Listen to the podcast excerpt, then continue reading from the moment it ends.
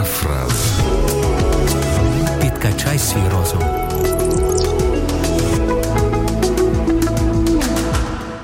Написано ли в Библии что-то об успехе? Библия и успех. Нутром чую, что сейчас этот проповедник начнет рассказывать мне, что успех – это плохо. Да, в Библии встречается слово «успех». Успехом в Священном Писании называется удачное совершение каких-то дел, достижение поставленных целей. Другими словами, успех – это когда человек что-то делает, и у него получается – Например, библейский герой Иосиф является примером такого успешного человека.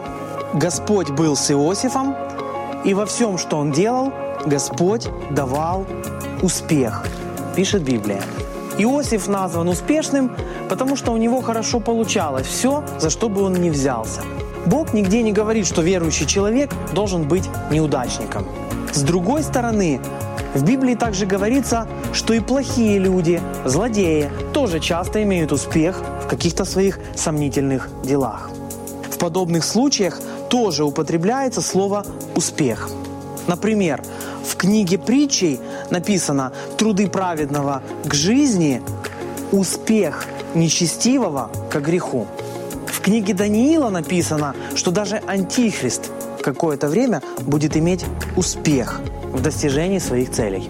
Так что понятие «успех» в Библии нейтральное.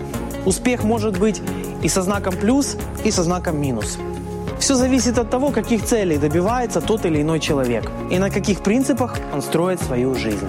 Библейская формула успеха проста. Правильные цели, основанные на правильных ценностях, плюс действие и достижение этих целей равно успех. Желаю успеха!